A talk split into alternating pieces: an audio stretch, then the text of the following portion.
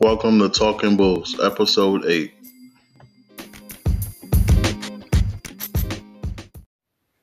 It's Talking Bulls Podcast, Episode 8. We're going to talk today about the 1998 Bulls, The Last Dance, which takes place today at 9 p.m. on the East Coast. And we're also going to talk about management and Karnisovas. We'll be back right after this.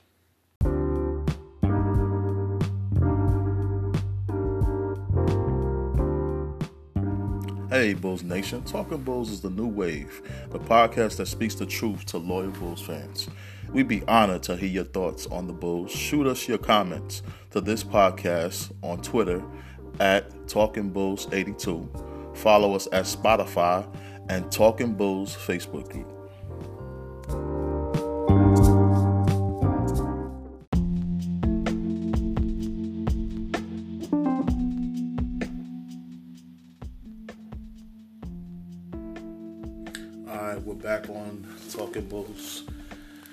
And today's show it's gonna be, you know, straight, straight hitting.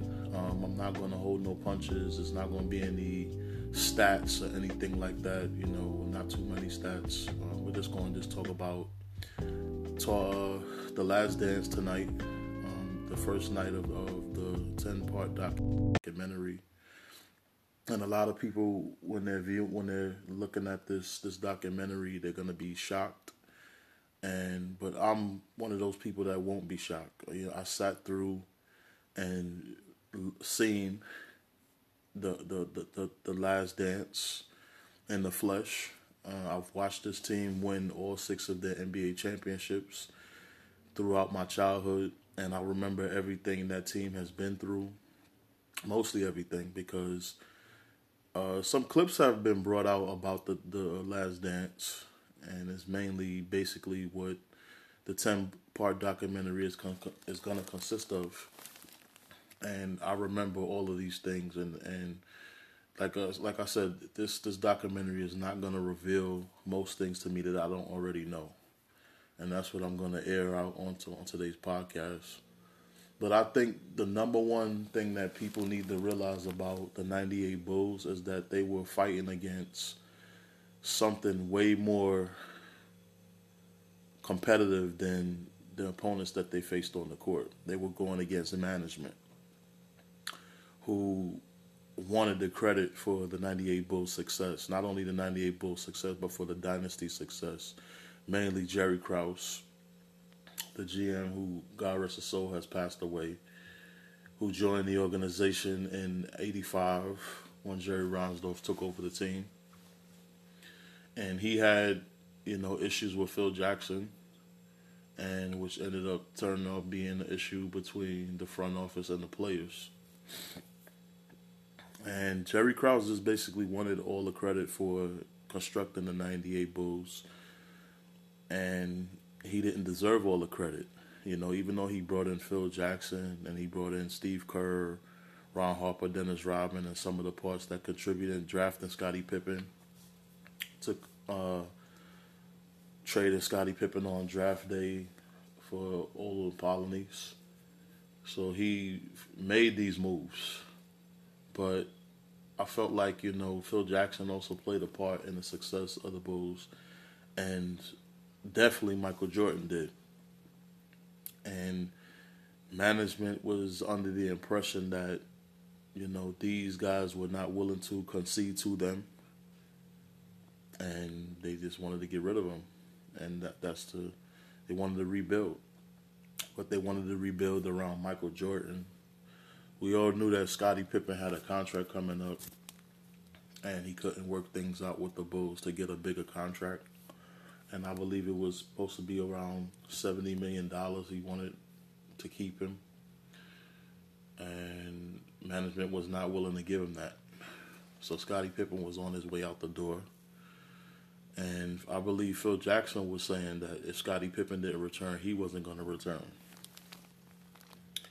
Michael Jordan, on the other hand, as well, was saying if if Phil didn't return, he wasn't going to return. So it was basically management wanting new staff, a new coaching staff with Michael Jordan. And we already know that Michael Jordan was not having that. Michael Jordan clearly made it evident that he was not willing to start over with another coach. And Jerry Krause at the time was, I believe, was bringing in Tim Floyd from Iowa, which was Krause's buddy, bringing him in from Iowa to coach the team. And this was not a good decision um, that was that was uh, welcomed by Dennis Rodman, Scottie Pippen, and Michael Jordan, who all thought the coaching hire would be a joke and was basically would have meant them all starting over from scratch. Now, how do you, as a championship team, win six NBA titles, dominate the league, have a chance to win two more titles, but you want to rebuild? You want to see all of that end to rebuild and go to the bottom of the flock it, it just it just what it, it is what it what it is. It is what it was. Um, management wanted to prove that they can build the '98 Bulls again. They wanted to prove that they were the reason for the team's success. How did they wanted to do this? They wanted to get rid of these guys and build around Michael Jordan. But my thing is, how do you say that your influence was was was bigger and greater than Michael Jordan? And the, and the 98 Bulls, but you want to reconstruct your philosophy around Michael Jordan. Which I'm glad Michael Jordan elected to retire if Phil, if Phil Jackson didn't come back. Because how do you plan on doing this, but you want to bring Michael Jordan back? How do you want to de- deviate from the 98 team? How do you deviate from the Bulls, but you want to also bring back a piece of that team to re-implement your philosophy. And Michael Jordan knew if he stood behind, he knew what what this was going to be about. He was going to be starting over with a coach that didn't sh- didn't share his philosophy on winning, and not only that was willing to start all over with a bunch of young guys and a, and a brand new team and, and brand new teammates and a brand new system sort of like what the Bulls did, management did with with Thibs when they threw him out the door, starting with Fred Hoiberg, who's also from Iowa, by the way. And stick with me, guys, because most of this things that has happened has reoccurred over time, which is weird in itself. But yeah, he, he wasn't going to start over with a new coach, so he elected to retire. And as you know, when that Bulls team broke up, Jordan retired. Phil Jackson went on to coach the Lakers Rodman ended up with the Lakers about two, three years later, and Scottie Pippen ended up in Houston. I forgot what his contract was, but I believe he got definitely a better contract than he had with Chicago. He was getting two point seven million dollars with the Bulls, which was his rookie deal. So he never had a new deal, which was Pippen's gripe for years, which is why he was unhappy and wanted to go. But ultimately, it led to this team separating and breaking up and starting all over. And from 1999 to 2003, Krause's remaining years, the Bulls were a choke of the league. You know, they had the worst record in the league in 1999, and they didn't make the playoffs once again until 2004 when they formed the Baby Bulls. And that was, I believe, the year that Krause was not there. This is when John Paxson took over because Krause resigned in 2003.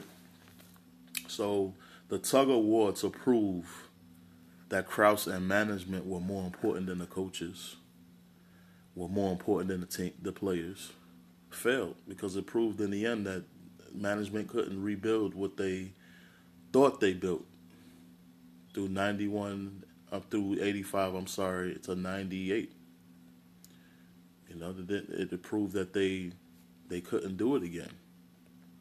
And and that's my thing. That's the glaring thing that you look at.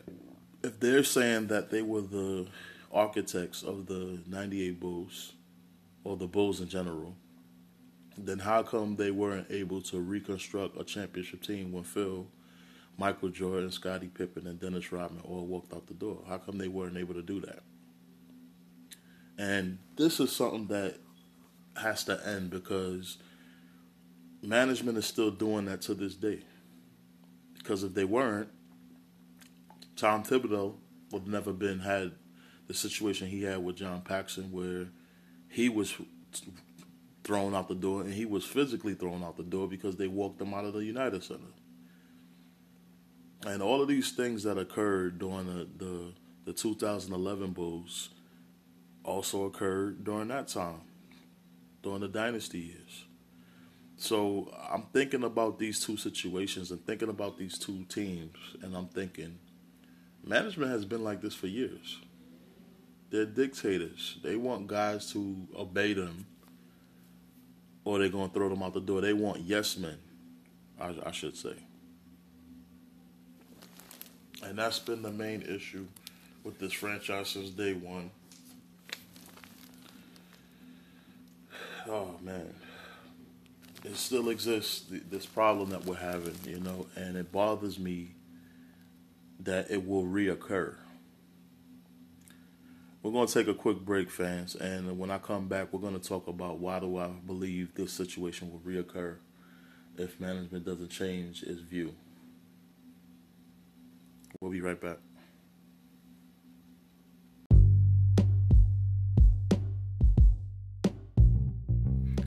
Step into the Red Target, known as the Bullseye Facebook group, consisting of 2,200 loyal fans loyal, passionate fans that really care about the Bulls.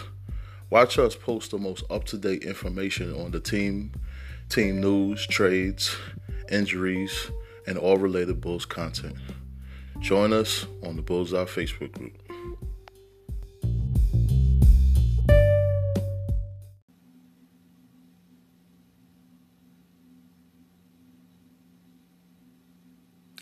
Back on Talking Bulls. Welcome, Bulls fans. Welcome back. Um, I had a thought. I think this 10 part documentary is going to be just as good as the Karnisovas signing was. But it can be ruined. It can be ruined once again.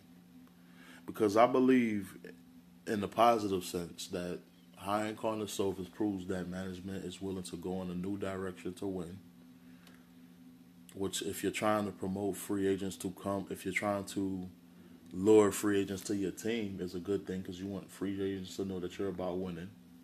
So firing Garpax, you know, I mean, nobody around the league was in the dark about how our management was and the things that they were doing, and this has played a part in why we weren't able to attract free agents.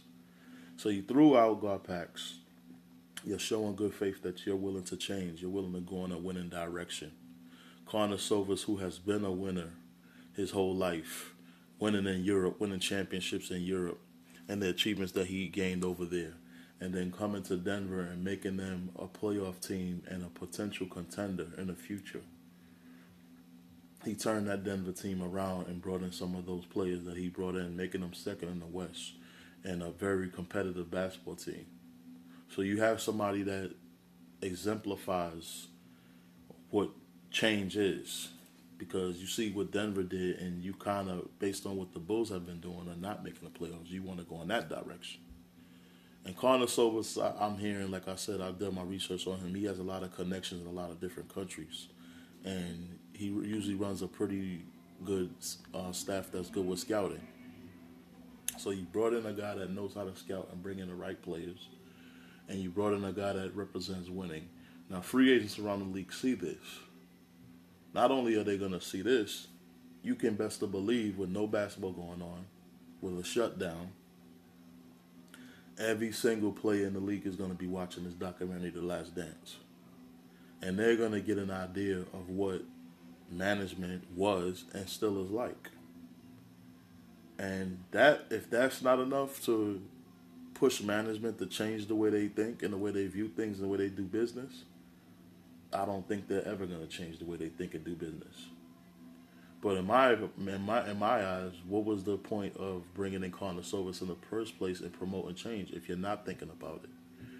If you guys remember um, during the All Star break, during All Star weekend, when the fans were booing Garpax, around that time, before that, fans stopped coming to games. We were losing money in the United Center after we sold out for years fans slowly stopped coming. You started seeing more red, empty seats in the United Center.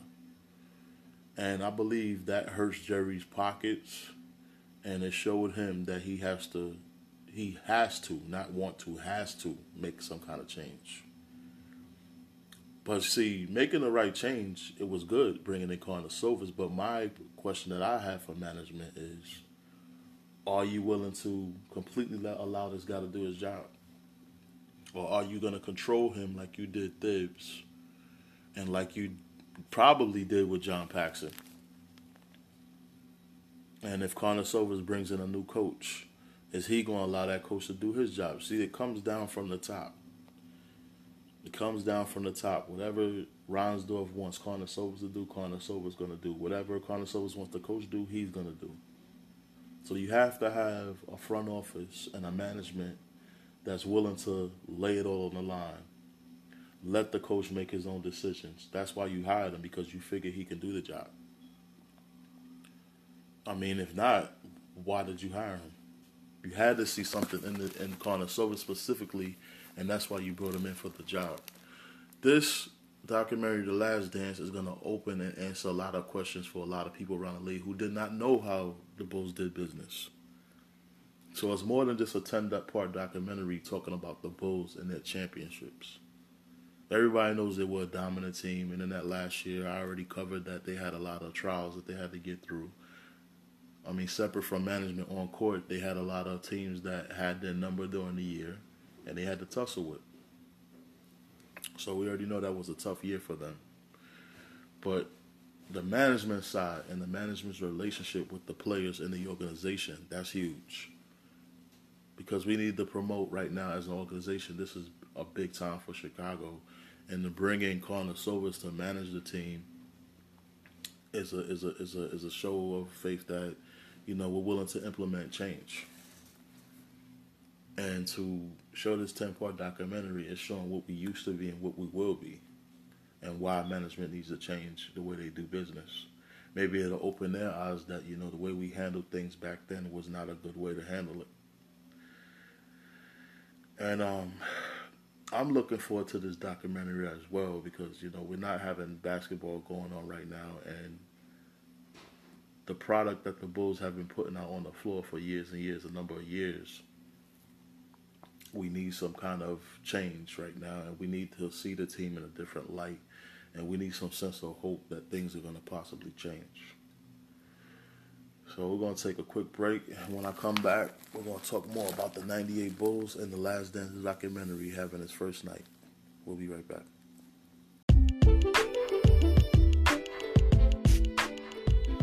What's up out there, Bulls fans? We're a new show and we're always looking to grow.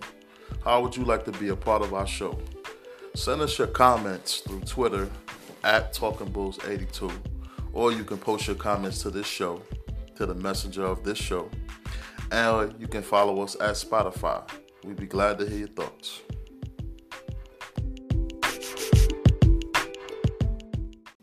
We're back on Talking Bulls.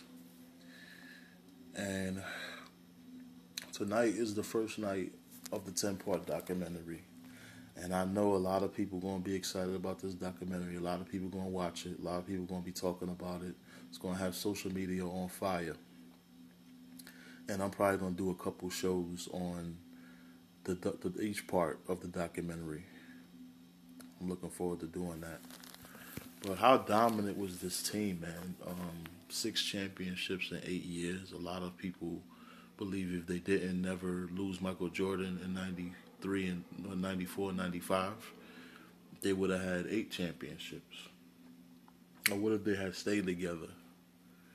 Could they have won a, a seventh title? Remember we had that shortened season of 50 games.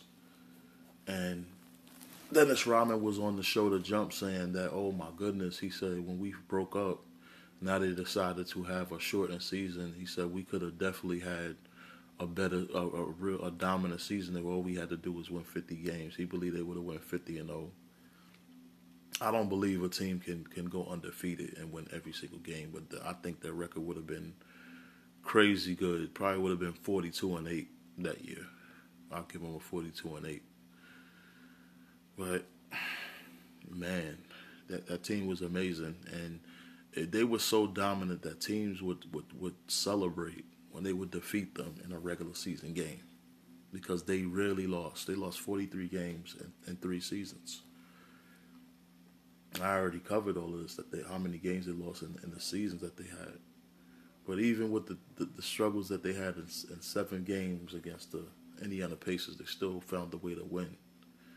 And I find it hard to believe that with a with a shortened season and with no team in the Eastern Conference being that do- that dominant as they were back in that '99 season, because the Knicks, remember that that year that they retired, I mean, they, they the Bulls broke up. The Knicks were an seed that went all the way to the NBA Finals, and I don't think that Knicks team would have beat the Bulls. I'm sorry.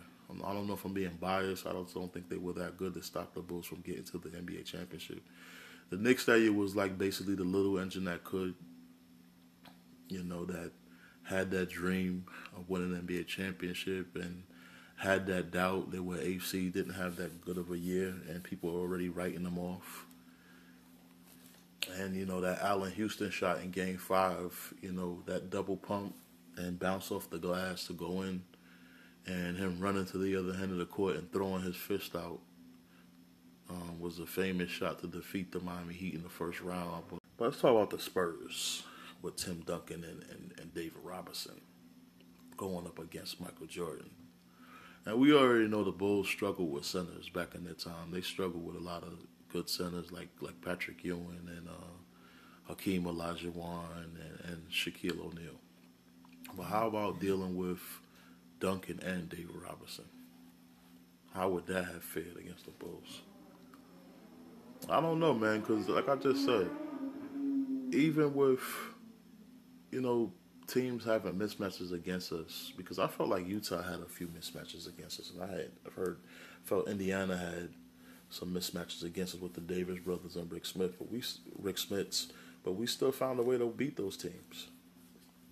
So if I had to predict, I think the Bulls would have won their seventh title. But my point was that that team was just getting older and older, that Bulls team. And Michael Jordan even said it in a couple interviews that they felt old and they were getting older. I just put it this way: if this team went forward and continued to keep the same team, I think eventually they would have lost. And Michael Jordan saying in that '97 post-game interview when they won the NBA championship against Utah, their fifth title, saying that you know the whole thing that he talked against management, saying that you know you got to pay respects to the people that laid the groundwork, and you know how management has to keep the guys together. They owe it to them to keep them together so they can fight to keep what they have until somebody until they lose it. But I don't know, man. As as as a player playing on that team, I understand that. But playing, I mean, as a, as a fan watching that team, I don't think any fan would have liked to see the Bulls lose. I mean, picture Michael Jordan, forty years old, holding on or 45 holding on because 40 years old when he went to the Wizards, he still had some gas in the tank. But picture him 45, still holding on, and these young guns is just like running him down the court, and he don't. He look like he don't even have any gas. Well, how many of you fans would have liked to see the Bulls like that? I wouldn't have. We'd have definitely had to retool and bring some young guys in to help Michael Jordan and help Scottie Pippen. We'd have definitely had to do some retooling. But keeping the same team, Nah, I don't think it was a wise decision going forward. Am I making the case that Jerry Krause might have been right for breaking up the Bulls? No, I'm not, because I think Jerry Krause's reason for breaking up the Bulls was a wrong decision. I think he wanted to break up the Bulls for his own reasons, his own pride, as he wanted to prove something to himself. But in me, as far as a fan, I think it was the right decision for the Bulls to break up. Because I feel like you have to go out on top and I feel like you have to retool. But the problem is, management didn't know how to retool. They didn't know how to get the team the weapons that it needed. They didn't know how to get the team back to championship status. And it doesn't happen overnight, but you still should have brought in some some better moves and or you should have constructed a team that was uh, better equipped to at least compete for the Eastern Conference. And they, they weren't able to do that, obviously and the coaches that they chose were not good enough to ride that ship, a team of that caliber. So tonight is is the last dance. I'm really looking forward to it. I wanted to do this special pod, you know, honoring that documentary, the first day of that documentary, and I'm gonna be looking forward to that documentary. I'm gonna give you guys my responses to whatever is, is shown and displayed and told on that show because it's gonna be ten parts. So probably gonna do episode nine on whatever is, is said in that documentary tonight. I believe it's two episodes tonight. Start 9 p.m. and 10 p.m. on ESPN. That's my show. I'm going to wrap this up, guys. And uh, hopefully, you guys enjoy The Last Dance. And we'll see you back here for episode 9. Go Bulls.